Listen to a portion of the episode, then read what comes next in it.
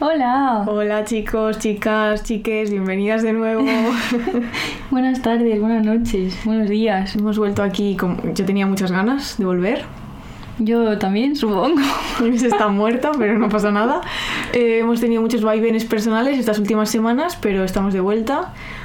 Vamos a hacer dos alegatos antes de empezar con el tema de hoy, que es la amistad. Vamos a hablar mucho y muy bien. Dos alegatos, ¿eh? Adelante. El primero es- ¿Cuál?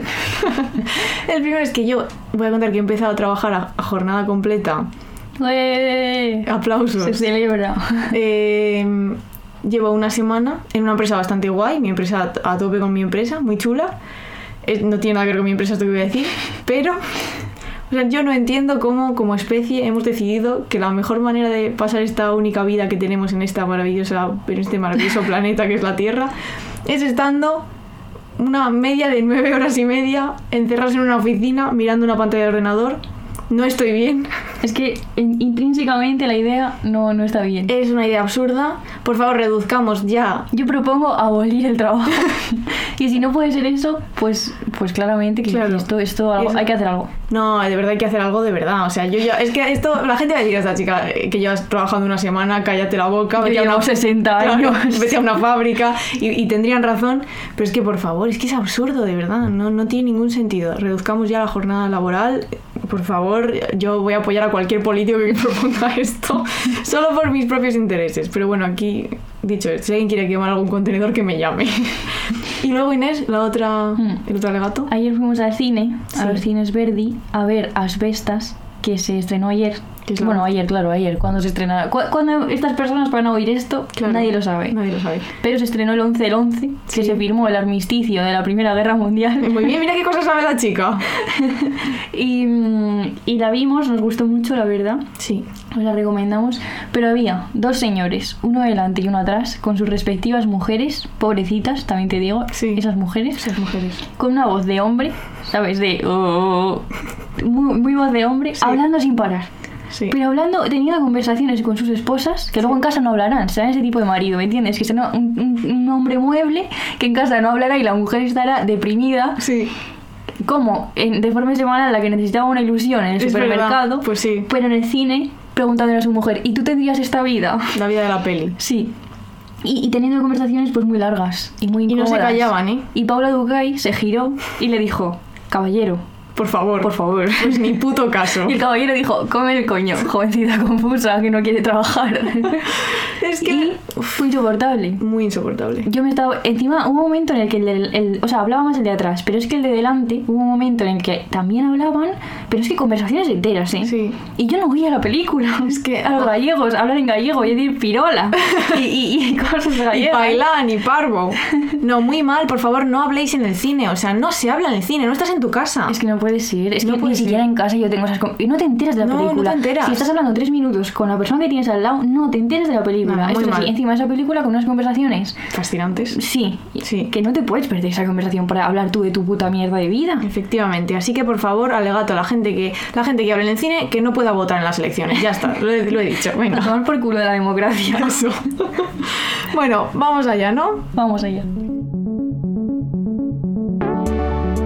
Punzadas Sonoras con Inés García y Paula Ducay. Bueno, como hemos dicho, hoy vamos a hablar de amistad a través de una figura de fragmentos de un discurso amoroso que seguramente es mi favorita porque es mutismo. ¿Qué es lo que tú haces cuando estás mal? Que es no hablar. En efecto, es que yo soy, es que soy la mutista. La mutista, sí. Aunque el subtítulo o el otro titulito que ya sabéis que tienen las figuras es sin respuesta. Y dice la definición. Aunque no es no es una definición realmente, según Barthes, pero bueno. Es una reflexioncilla. El sujeto amoroso se angustia de que el objeto amado responda parsimoniosamente o no responda a las palabras, discursos o cartas que le dirige. Es decir, está hablando de esas situaciones en las que una persona habla y la otra, cito, mira y escucha otra cosa, buscando a su alrededor. En ese caso, el que está hablando, dice Bartes, retoma entonces bien que mal el hilo de una historia en la que ya no cree. Es decir, tú estás hablando con alguien y esa persona está mirando la nada y tú sabes que no te está escuchando y entonces, según Bartes, dejas de creer en esa propia historia que tú estás contando. Y queríamos reflexionar sobre esto, ¿no? Porque hay algo más doloroso que estar contando algo importante para ti a otra persona y que sientas que aunque esté oyendo el sonido de tus palabras, no te está escuchando. Para ti no. No. Yo me recuerdo a mí misma contando cosas que me habían pasado importantes y que me habían hecho mucho daño, intentando contarlo de la mejor manera posible y que la otra persona no estuviera escuchando, pero nada, No. nada de nada. Y yo empezar a resumir, como a correr, diciendo, ay Dios mío, soy muy pesada, cortando una historia Hmm. que, como dice Bartes, pues ya, ya no creía en ella, ¿no? Y llama a esta forma de escuchar, la mala forma de escuchar, la escucha distante. Y de ella nace una angustia de decisión. Y dice Bartes, tienes que elegir entre proseguir y hablar, dice, en el desierto, hablar en el desierto, ¿eh? Es que es muy bueno hablar en el desierto. Es que yo como, o sea, la peor cosa que me pueden hacer, esto lo voy a confesar y ahora la gente me lo hará, pero no pasa nada, es que me ignoren. Ujú. Ese es Que tu- me ignoren Es tu es cosa. mi, mi- la- Tu es que talón de Aquiles. me puedes gritar, me puedes insultar, me puedes, pero que, que no me que pases de mí, sabes que hagas como que no estoy, Sí. no lo soporto. Mm. Y eso es hablar en el desierto. Ujú. Entonces esto es un trauma que yo tengo, a mí no me lo hagáis, por favor. Y luego la otra posibilidad es detenerte, ¿no? y renunciar. Ujú. Para él, los momentos en que habla para nada es como si muriera, porque dice, el ser amado se convierte en un personaje plomizo, en una figura de sueño que no habla, y el mutismo en sueños es la muerte. Y de hecho también reflexiona estas cuestiones a través de la madre, eh, separando entre dos tipos de madre. Una es la que habla, que te muestra el espejo, la imagen, y te dice, tú eres eso. Y de hecho, en su libro, de Bartes por Bartes, que recoge ahí un montón de fotos y de reflexiones, hay una imagen suya de su madre, con él en brazos cuando era bebé, y el título que él pone en la foto es La etapa del espejo. Tú eres eso. Ujú. Entonces habla ¿no? de la importancia de que otro te, te identifique, te, te vea, Sí, te devuelva tu imagen un Sí, poco. te haga existir de alguna manera viéndote. Y luego está la madre muda, que no te dice lo que eres, no estás fundado. Y dice Bartes, en este caso, floto dolorosamente sin existencia.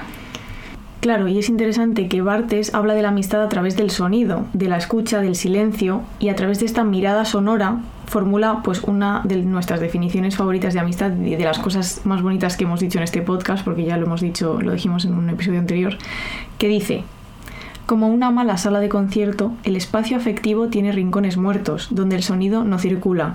El interlocutor perfecto, el amigo, no es entonces el que construye en torno nuestro la mayor resonancia posible.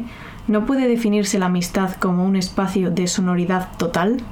Qué y es bonito. que Nos gusta mucho esto, Es la increíble. verdad. Sí. Pues claro, nos parece una definición brillante porque, como ya hablamos en el podcast de traducción, hablar el mismo idioma que una persona, es decir, entenderse sin tener que traducirse, nos parece un aspecto fundamental en las relaciones amistosas, ¿no? Cuando hablamos en el desierto, como decía Inés, sentimos una especie de abismo, tenemos la sensación de que nuestras palabras fl- pues como que flotan en el aire, ¿no? Sin, sin aterrizar en el, en el amigo, en ese interlocutor. Y entonces, para empezar un poco a, a entrar en tema, en el barro de la amistad, que hemos venido aquí a contar traumas, ¿vale? Vamos a decirlo sí, ya. estamos hablando de gente, pero encubiertamente. Claro. Esa gente, pues bueno, luego negaremos que sea esa gente. Sí. Entonces, queríamos hablar también un poco de la amistad a nivel, pues eso, como un marco más amplio, porque mm, también esto se ha hablado un poco en Twitter estas semanas, no sé, ha habido gente que estaba reflexionando sobre el tema. em, y decir que, la, o sea, evidentemente la amistad es una cosa muy importante, ¿no? Eh, puede ser una amistad tan importante como lo es una relación de pareja, pero normalmente no lo concebimos así a nivel social. Tenemos aquí una cosa en el guión que es una, cosa, una frase terrible, que es que sí, bueno, si, al- si algún familiar muy cercano de Inés se muere, yo no me puedo coger días en el trabajo para acompañarla. No. Y esto es una burrada realmente si lo pensamos, porque ¿por qué tiene que ser siempre tu pareja? ¿Por qué tiene que ser siempre tu familia si tus amigos están a ese nivel de cuidados? Es que es fuerte que tengas que lo de familiar directo. El otro día vi un tuit en el que una persona contaba que le había contado a su, o sea, que le dijo a su jefe que había muerto su tío Mm. y el jefe le respondía, bueno, pero no es familiar directo, ¿sabes? En plan, me, me la suda. Claro, sí, sí, sí. Es como medir el afecto que tú tienes Claro, ¿cómo puedes por la generar- relación de, de sangre. Sí, ¿cómo puedes jerarquizar primero dentro de la familia y luego fuera? Esto es Claro. terrorismo, así lo digo. Esto es terrorismo afectivo. Afectivo, sí. Y de hecho, Anne Boyer, en su libro, que el que ya hablamos en los episodios sobre el dolor, que se llama Desmorir, ella habla, ¿no? Cuando tiene el cáncer, eh, decide que sean sus amigos, de hecho vienen, pues de, esta- viven en Estados Unidos y vienen de lejos, Mm. para acompañarla a consultas, para tal. Ella decide que sean sus amigos los que le acompañan a estas cosas, ¿no? y dice, en los Estados Unidos, si no eres el hijo, el padre o el cónyuge de alguien, la ley no concede a nadie más un permiso para cuidar de ti. A la ley no le importa lo mucho que te quieran si ese amor cae fuera de los límites de la familia. Incluso con todo el amor extraoficial del mundo envolviéndote, si necesitas que cuiden de ti, debes ser en rodajas de tiempo escamoteado. Esta, uf, esta frase me la voy a tatuar en la teta, o sea, es- me parece increíble. Sí, es muy Increíble. buena. Sí. Y de hecho ya cuenta, ¿no? Que sus amigas para ir a las consultas y tal, que tienen que salir un poquito antes del trabajo o no sé qué y cuadrar para la quimio y tal, y es justo eso, rodajas de tiempo escamoteado. Sí. Pues justo hemos leído un libro, una novela de Sigrid Núñez, que ya la hemos mencionado alguna vez porque su libro El amigo nos gusta mucho, que también precisamente El amigo pues sería otro título a traer aquí a colación, pero como ya hemos hablado de él, que se titula, eh, bueno, lo- eh, en inglés es What Are You Going Through y en anagrama está editado con el tip- título de ¿Cuál es tu tormento? Y es la historia de dos amigas, una de ellas está enferma de cáncer ter- terminal eh, y le pide acompañamiento a la otra, que es la narradora, eh, hacia el final de la enfermedad. Además es muy curioso porque se encaja muy bien con el libro de Anne Boyer porque en la novela también se critica mucho esta visión del cáncer como una lucha que pierdes y no le echas ganas y tal y cual. Entonces, hacia el final de la enfermedad de la amiga esta, ella quiere morir, o sea, quiere matarse. Tiene unas pastillas, le dice a su amiga, tengo unas pastillas, quiero que me acompañes a una casa que he alquilado eh, ahí cerca del mar, eh, vamos a estar muy bien, vamos a pasar como los últimos días juntas. eh, y es curioso porque le dice, o sea, tú no vas a saber cuándo lo voy a hacer porque no te puedo avisar, porque ni yo misma lo sé, cuándo voy a decidir, ¿no? Para no sufrir tal, m- morir. Y entonces es una reflexión muy interesante sobre la empatía, sobre los límites también ¿no? de la amistad, de hasta dónde puedes llegar por una persona, sobre la importancia de los cuidados. Y incluso el final eh, es esa parte del libro, porque bueno, luego hay muchas más cosas en la novela, pero esta es la historia como central. Cuando están ellas en la casa es un poco incluso como cómico, porque es como que está esperando a que se muera y a veces se levanta por la mañana y si tiene la puerta cerrada la amiga es de su habitación es que ella se ha muerto y un día se cierra la puerta, pero resulta que ha sido el viento, y entonces ella se piensa que ha muerto. Bueno, se sucede una serie de, de situaciones como muy cómicas. Entonces lo recomendamos. Hmm. Me estaba re- eh, recordando un montón a una película que se llama La enfermedad del domingo, Ujú, te que te he gusta dicho que mucho. la veas 300 veces, pero Pablo nunca me hace caso, No, porque no me quiere. exacto, exacto. que sale Bárbara Leni y justamente, eh, bueno, cuento así rápidamente el argumento, pero es que ella también está enferma, eh, su madre se fue de casa y no han tenido relación desde que es una niña y hace muchas triquiñuelas para encontrar a su madre y pedirle que pasen 10 días en una casa también, Mm, del sí. campo, y, y es para que, la, para que la ayude a matarse también Claro. y es muy similar. Pues mira, esa para ver la peli de Inés y el libro de Núñez y Ya la, a llorar todo. a llorar todos. Y también queríamos hablar de que no solo es que haya una jerarquía o diferenciación entre los amigos y la familia o la pareja, sino que también hay amistades inesperadas que salen de la norma, que puede ser por edad, por la clase, por el sexo. Entonces, ¿no os ha pasado, chavales, Chavalas. que a veces vais a hablar de, de una persona y no sabes muy bien cómo clasificarlas y decir, mi, a- mi, a- mi vecino, mi amigo, el amigo de mi padre, el amigo de mi madre, el amigo de, de Paula? Sí. Es posible, ¿no? Sentir que puedes contarle cualquier cosa a alguien. De hecho, yo a veces tengo esa sensación, que es un poco lo que, sen- lo que entendemos eh, por amistad, con personas que no se espera así de primeras que sean tus amigos. Por ejemplo, como decíamos, gente que te saca muchos años, amigos de la familia, gente del trabajo, incluso gente en posiciones de autoridad, profesores, jefes. Yo todavía, cuando hablo de E punto, Sí. digo mi profe amigo. Yo también, cuando es absurdo, porque es Y nuestro digo, amigo. eres tonta. Sí. Y no soy, soy incapaz de no decir profe amigo. Claro. Porque es como que necesitas clasificar de dónde, vi- de dónde ha salido esa amistad, ¿no? Sí, como que es muy difícil a veces nombrar amistades, ¿no? Porque Mm. salen un poco de lo Pues de dónde los salen. amigos de instituto, amigos de universidad, que son los que siempre las misas de las bodas, ¿sabes? Las bodas absurdas Sí. estas de 700 personas, los amigos de la uni. Claro. es Bueno, verdad. pues sí, yo que sé. Y luego más da? una, una mesa con amigos eclécticos, Sí. ¿sabes? De repente una señora de 100 años, Sí, un sobre niño de 7. ¿Qué clase de amigos tienes tú? Ni señores de 100 años ni niños de 7. Pues Uy, sí, pues- puede pues ser. casi, Ya, ¿eh? pues, ahí estamos, un poco en ese tema estamos, claro. Pues para pensar estos temas de las amistades que surgen de lugares inesperados y que se salen un poco de la norma, eh, queríamos recomendaros la novela eh, Cara de Pan de Sara Mesa. Y fue, creo que fue la primera que leí suya. Y no sé si es mi favorita, es que me gusta mucho el tema. Porque es una novela que narra la amistad entre una niña de 13 años y un hombre de 54. Eh, Eh, y claro, es una amistad que se teje en los márgenes, ¿no? que está convocada por dos personas que se sienten incom- incomprendidas por el resto de la sociedad. El hombre, al que en la novela se llama viejo, el viejo, eh, tiene algún tipo de discapacidad, ¿no? Y la niña eh, ha decidido mentir a sus padres y no ir al instituto durante meses. Entonces ella está escondida en un parque, o sea, lo que hace es sale de, sale de casa por la mañana con la mochila, hace que va al instituto, pero se queda en, en un parque. Yo me la imaginaba en el retiro. y entonces en- en un día el hombre aparece y se sienta con ella, en, pues ahí como en un seto, y entonces empiezan a hablar. Y el hombre pues le habla a la niña de sus obsesiones, que en este caso son los pájaros y Nina Simón. Está obsesionado con Nina Simón. Y la niña, que al principio es apática, que no tiene mucho interés por nada, que está en la etapa de la adolescencia, que bueno, que estás un poco así que, pues, que te quiere morir, se acaba también interesando por esos temas, lo cual es muy interesante, porque es el hombre, pues que aparentemente no tiene nada que ver con la vida de la niña, el, la- el que consigue que ella se interese por algo, ¿no? Y a pesar de que en sí no hay nada malo en su relación, ambos personajes intuyen que, que está mal. De hecho, hay una cita en el libro que dice, no debería haber nada raro en que esté allí sentada charlando con quien le apetezca, un amigo que bien podría ser su tío o su padre, pero aún así comprende que es mejor ocultarlo. Esto, por supuesto, no, ellos no dicen a nadie que se encuentran en el parque, ¿no? Y otra cita que dice, está claro que el viejo no entra en la categoría de amigos que su entorno desea para ella, más bien corre el riesgo de aproximarse a la categoría de maníaco o de depravado, pero solo en razón de su edad y de que no está con ella en el mismo instituto. Por lo demás, no ve en qué podría resultar sospechoso. Él jamás ha tratado de secuestrarla y ni siquiera le ha puesto una mano encima.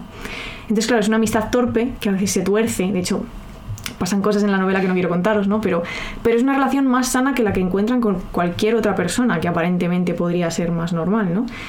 Y, y está muy bien tratado el tema de la soledad y de cómo ellos dos se encuentran. Entonces os leéis cara de pan y luego ya pues me contáis. ¿Sabes a qué me ha recordado? Hmm. A un cuento tuyo. ¿En serio? Pues Sí, ¿Cuál? van por el- la de la abuela, la madre y la niña, que ya han oído la madre y la niña, y se encuentran al señor en la playa. Ah, sí. Que en mi cabeza era un vagabundo, pero luego no. No, luego es un señor. Sí, Hmm. es verdad. Y también me ha recordado a una peli Sí. de Sorogoyen, Otra. también, Sí. la de madre. Es que no la he visto. Y yo es, es la peli que se surge a través, o sea, él ganó un Goya Ujú. y luego hizo un largometraje Ujú. y yo la vi hace tiempo, entonces no, no puedo decir muchas cosas, Claro. pero también es una relación extrañísima Ujú. entre una chica Ah, que se le muere. que desaparece su hijo Eso que se le muere. y se hace muy amiga y luego le come la boca a un niño de la edad de su hijo muy desaparecido. Sí, es verdad, me y, dijiste y esto. es una película rarísima, como con...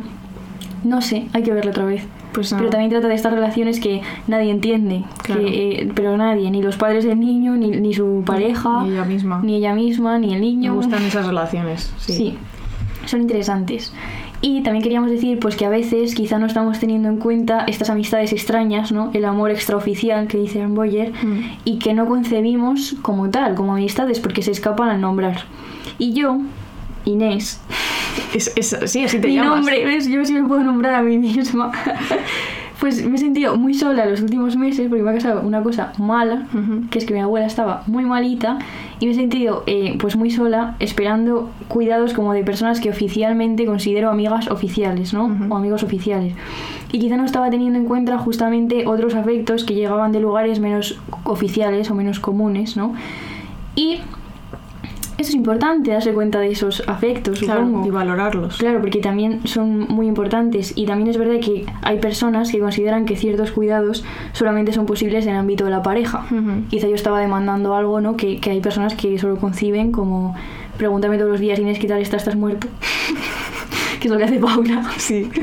Pues quizá hay gente que esa, como ese cuidado no lo concibe, ¿no? A alguien que no sea su pareja. Esto pasa, esto es así. La gente se Sí. echa novios, policías, militares, Esto ya lo hemos hablado. fuerzas de seguridad del Estado y entonces de repente, ¿no? Pues bueno, Desaparecen un poco. Sí. Hay que cuidar eso, ¿eh? Sí. Lo de echarse pareja y desaparecer. Es hasta Sí. cierto punto, ¿no? Eh, Bueno, al principio y tal, pero luego no. Hay que reconducir eso, chavales. Los amigos no se pueden dejar ahí en la cuneta. Hmm, Por eso creemos que esta creencia es un error, ¿no? La de que ciertos cuidados son solo exclusivos para la pareja. Ujú.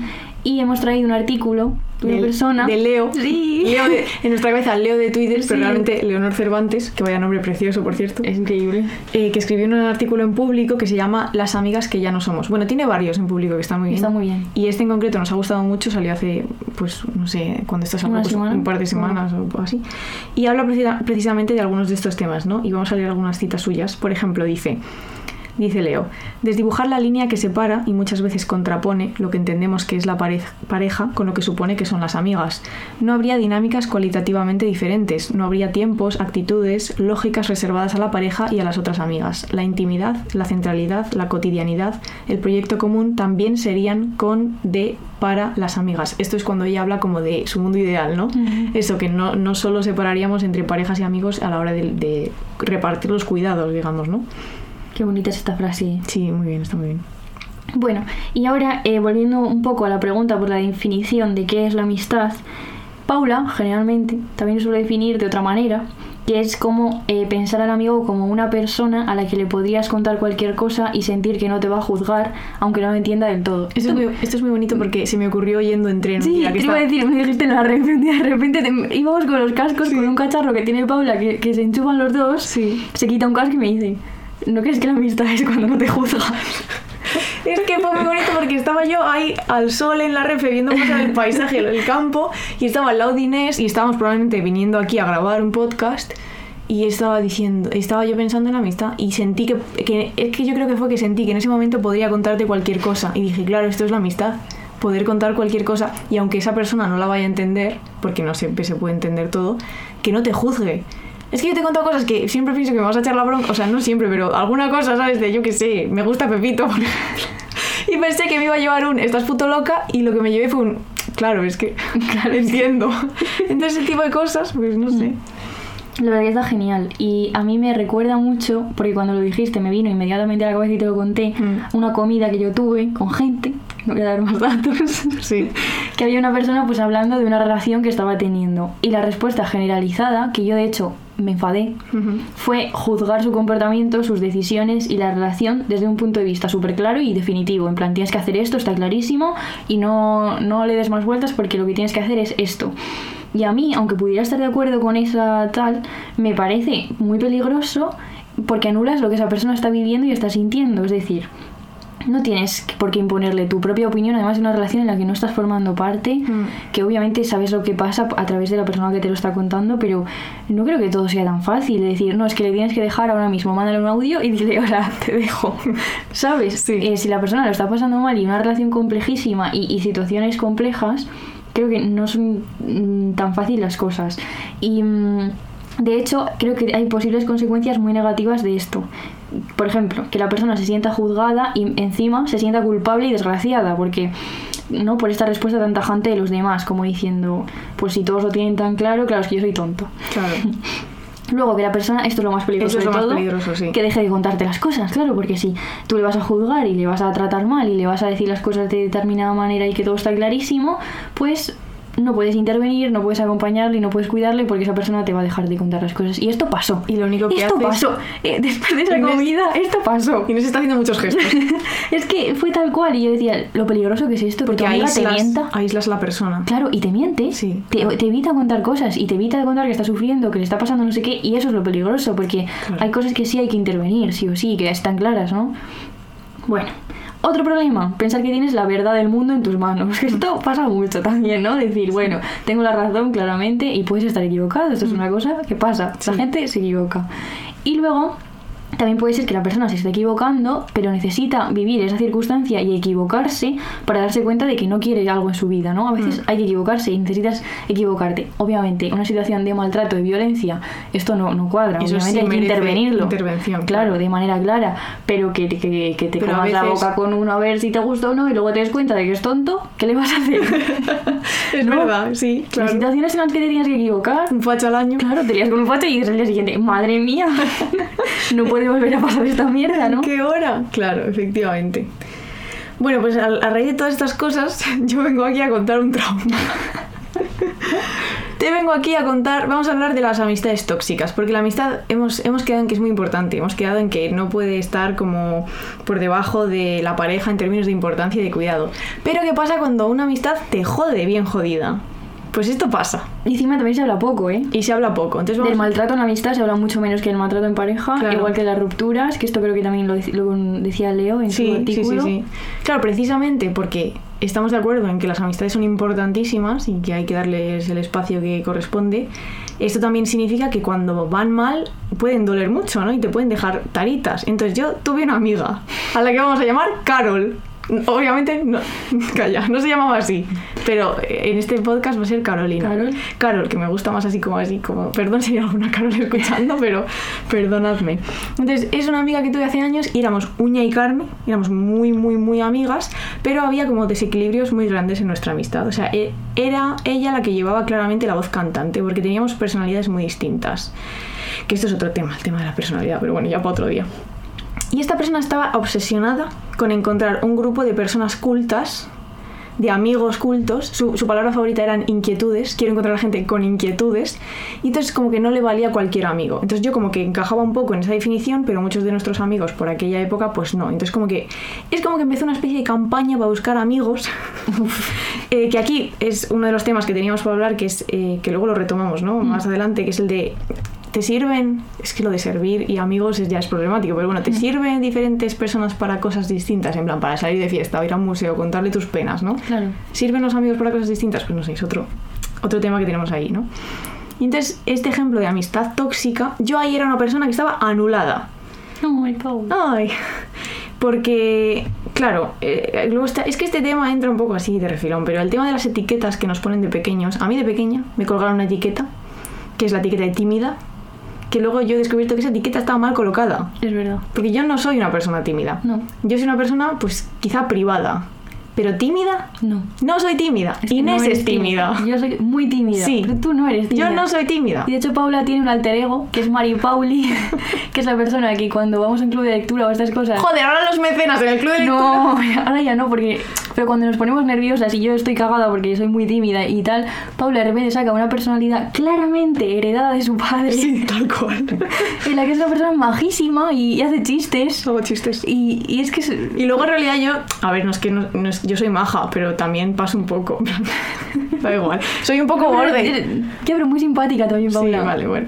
Y mm, entonces yo, yo como que asumí como propia esa etiqueta. Entonces también esa es otra cosa, cuidado con las etiquetas que les colgamos a la gente y sobre todo a los niños, porque puede que eso no sea así, ¿sabes? Yo era una niña tranquila, que le- me gustaba leer y me gustaba pasar tiempo sola, soy hija única y pues mira, lo llevo bien. Pero eso no implicaba que fuese tímida, porque no, no lo soy. Otra cosa es que no te cuente mi vida porque no te la voy a contar. Pero... Claro, yo al asumir esa etiqueta que me he quitado pues hace relativamente poco tiempo y al estar en una relación de amistad muy muy juntita con una persona muy extrovertida, porque Carol era muy extrovertida, pues claro, yo me quedaba como chiquita, ¿no? Claro. Tengo que decir que no era todo malo en esta amistad, obviamente, sino, Mm. no, esa persona pues tu- tuvo cosas muy buenas, pero en la mayor parte del tiempo eh, esta persona era una persona muy extrovertida que adoraba ser el centro de atención. Aquí tengo puesto el guión, problema principal, tremendo narcisismo. Tremendo, ¿eh? Tremendo. Es una persona muy egocéntrica que pensaba que, o sea, que quería que todo el mundo estuviese pues, pues dando vueltas a su alrededor eh, y claro, pues esto es un problema. Y, y entonces conocíamos a mucha gente porque ella estaba obsesionada con, con- con hacer un grupo de amigos cultos La élite. la élite de la cultura.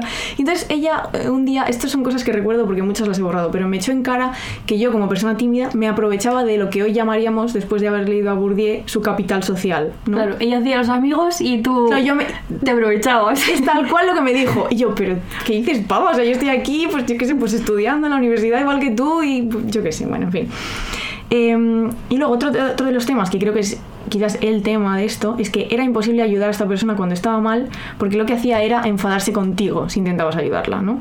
Y tenía comportamientos muy nocivos, como por ejemplo, pues cada muy poco tiempo se enfadaba contigo, no te decía muy bien por qué, te hablaba mal o dejaba de hablarte y luego al rato, en plan, igual a las tres horas te pedía perdón. Entonces esto si pasa una vez o dos veces porque estás teniendo un mal día lo entiendo, pero claro, si pasa todo el rato... Y, y la cosa es que yo la perdonaba, ¿eh? En plan, yo, bueno, la perdonaba, pero luego, claro, eso me generaba ansiedad, o sea, llegó el punto Es en que el que... tienes que tener un miedo todo el rato. Claro, miedo todo el rato a enfadar a esa persona y a Claro. ir como con mucho cuidado, vaya a ser que, que yo que sé, se enfade. y Porque me- el enfado no dependía de ti. No. Era totalmente ajeno a ti. Claro. ¿sabes? Pero me lo Descargaba en ponía ti, yo, sí. Pero no tenía nada que ver contigo. Claro. Y entonces, claro, no vale eso tampoco hacerlo, chicos y chicas. No lo hagáis estas mierdas. Y luego pedir perdón, o sea, una cosa, no vale eh, usar el perdón como comodín para portarse mal, o sea, cambia tu comportamiento. Porque todo el rato perdón, sí, te perdonan, pero es que así no. Es que además ese perdón pierde el sentido. Ah, Claro, no tiene. Claro, efectivamente, No tiene ningún valor. sentido. Y entonces a mí, como que. O sea, yo acabé cargadísima de eso. Eh, entonces, eh, o sea, había una jerarquía claramente en nuestra amistad. O sea, la que tenía el poder en la amistad era ella, la que decidía las cosas era ella. Y yo como que adopté una posición como un poco más servil, supongo. Y no sé, y ahí estuve un, ti- un rato, un buen rato, ¿eh?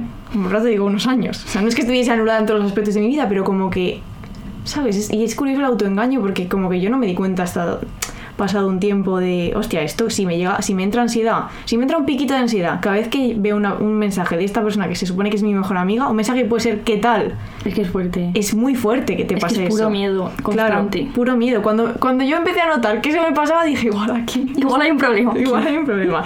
Entonces, ¿cómo resolví yo este problema? Pues de malas maneras. Esto también lo quiero contar porque a ver, yo también me equivoqué, ¿no? En cosas. Que es que eh, cuando... O sea, yo me fui a Australia. eh, volví. En Australia, claro, pues una liberación. Supongo estar en el otro lado del planeta ayuda. Y a la vuelta me cambié de carrera. Ya me fui de la universidad donde estaba antes y empecé filosofía en la autónoma. Y ahí conocí a Inés y mi vida cambió a mejor. Eh, y entonces, ¿yo qué hice? Hacerle ghosting a mi amiga. Ya. ¿Está mal? Sí. Sí. pero también era lo único que pudiste hacer en ese momento. No te voy a pedir más, Paula, del pasado. Claro, o sea, yo quiero decir que está mal. Es verdad que es- a veces es lo único que puedes hacer, pero, pero el pero quiero que, o sea, que recalque que está mal, que está mal esto. O sea, que lo suyo hubiera sido hablarlo. ¿Sabes qué pasa? Que esta era, persona, era una persona muy inteligente y yo tenía miedo de que me hiciese, como otras veces, de darle la vuelta a la tortilla y yo acabar diciendo, ah, claro, es verdad, tienes razón, perdón. ya, es que. Es horrible. Y a- Ojo, eh. también es verdad que ahora, pues yo que sí. Y entonces, aquí voy. Las consecuencias de una amistad tóxica que me pasó a mí, pues que luego no quieres cuidar de nadie. Y yo estuve años después de eso sin querer involucrarme emocionalmente con mis amistades, porque yo decía, sí, hombre, sí, voy a cuidar yo de alguien. Me volví una persona más egoísta, que creo que todavía lo soy, ¿eh? Paula, ¿Qué? no. Bueno, igual contigo no, claro, pero, ¿sabes? Como que tenía como una especie de barrera de decir, bueno, yo llego aquí, a nueva universidad, la gente me da igual, ¿sabes? De hecho, el primer año de universidad lo sabes, o sea, en plan, yo teníamos un grupo de amigos, pero yo estaba bastante, pf, yo iba muy a mi bola. Pues Es una manera de mm, protegerte después de que te ha pasado eso. Claro. Es que es fuerte. ¿eh? Lo de las relaciones de poder en las amistades, que además yo en el instituto lo vi mucho, Hmm. de gente que no hacía cosas porque su mejor amiga no le dejaba. Claro. Es que eso es fuerte, ¿eh? Absolutamente por debajo una persona de la otra, absolutamente controlada. Mm. Es que, ojo, Es que ¿eh? se- son los mismos mecanismos que Sí. vemos y que tenemos muy asumidos para darnos cuenta de alarmas y red flags en las relaciones amorosas, pero pasa también en las amistades, ¿no? Entonces, por favor, no dejáis que eso pase. Y si estáis escuchando eso y no tenéis ninguna amiga que sea un poco así, es que la amiga sois vosotras. Entonces, por favor. te imaginas, todas bullers. Sí. y de hecho, mm, volviendo un poco a esto que decía de las amigas de instituto, ¿no? A mí en los últimos tiempos em, esto me ha causado un trauma terrorífico que creo que es mm, por el momento vital en el que estoy viviendo, pero eh, cómo dejas de conectar con la gente que Mm. conectabas en el pasado, ¿no? Y, y también un poco la ruptura, lo que decíamos, Sí. porque tampoco en las... ¿Cómo es romper con un amigo? Porque se hace, Se hay hace, gente que sí, lo sí. hace y Sí. obviamente es, es- es normal y es... Pero no es tan obvio como las rupturas de pareja, ¿no? Mm. Y, y tampoco creo que se valore igual en cuanto a los cuidados. He roto con mi pareja de he roto con un He amigo. roto con una amiga o un amigo. No sí. es un abismo vital tan grande en general. Mm. Aunque se- lo sea para sentir para la propia persona, desde fuera y socialmente, no. Sí. La gente no come helado cuando rompe con un amigo. Es verdad. No te pones a ver Las comedias, películas. es una- comedias románticas. Y quizá, ¿no? ¿Cómo hacerlo esto? Pues quizá lo mejor es tener una conversación.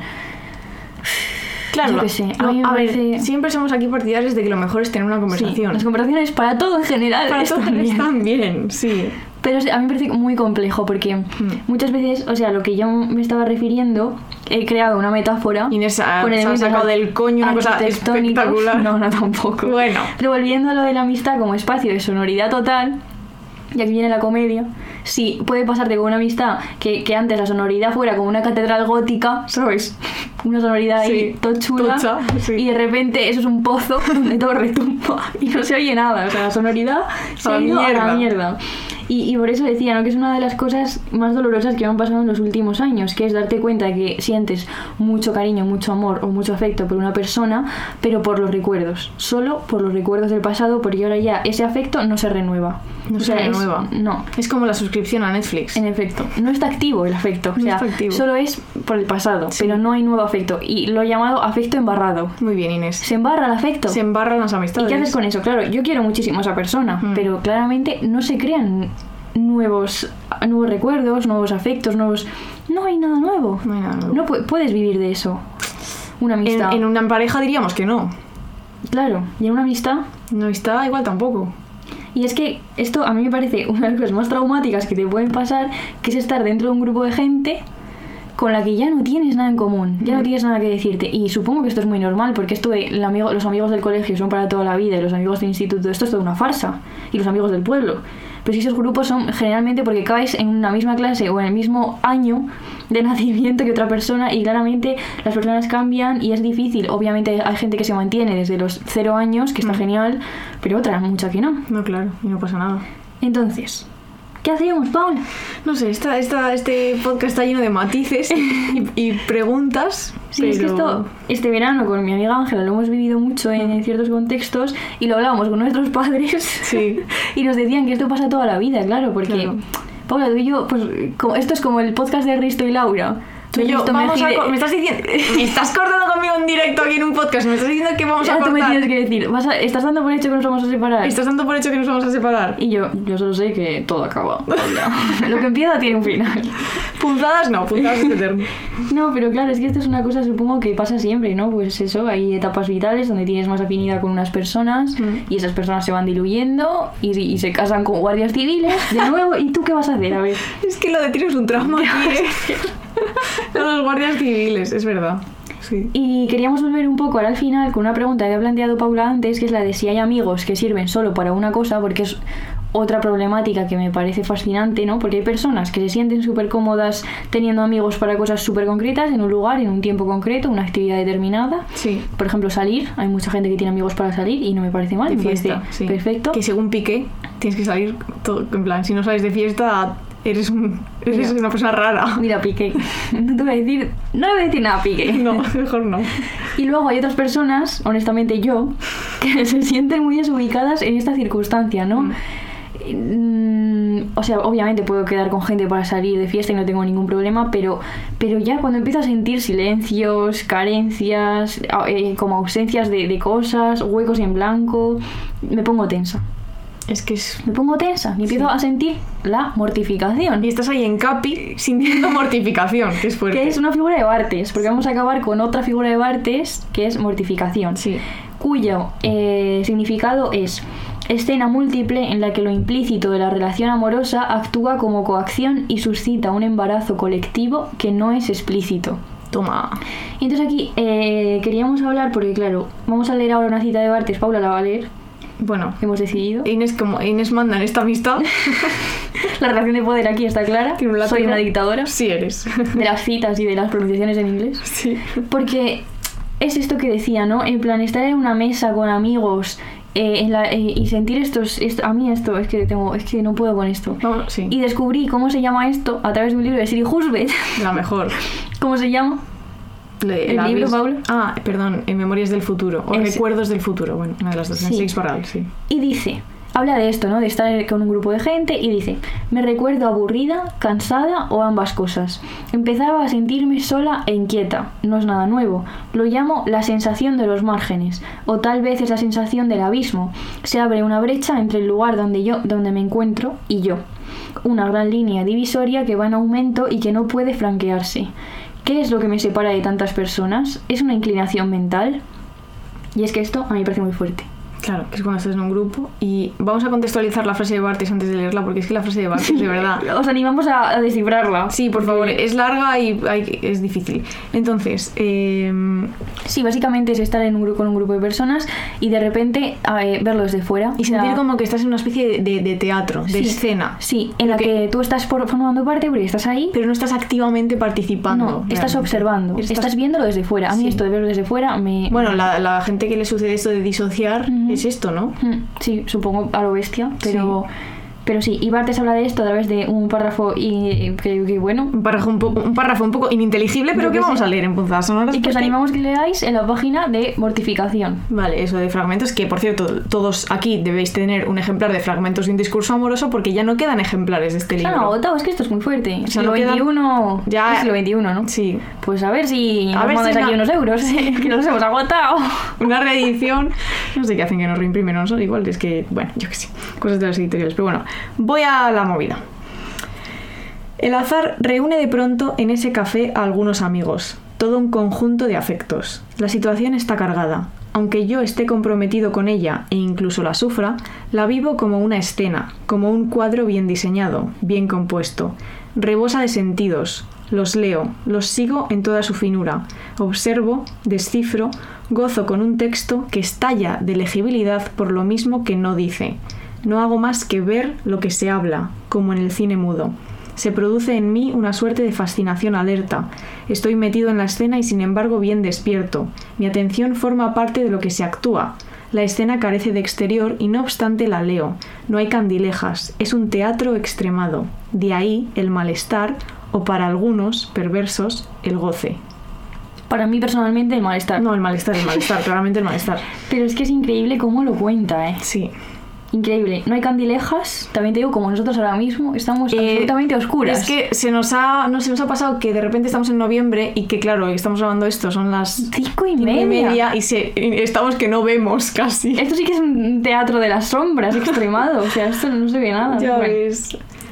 Y sí, queríamos hablar de esto también, que la amistad obviamente tiene cosas buenísimas, pero también tiene su parte de mortificación. Pues sí, Claro. lo decimos. Es una mortificación a veces. Es una mortificación, o sea, hay que tomársela muy en serio y darle la importancia que se merece y precisamente por eso estar muy al loro de en tus amistades también qué es lo que te sucede y hablar las cosas.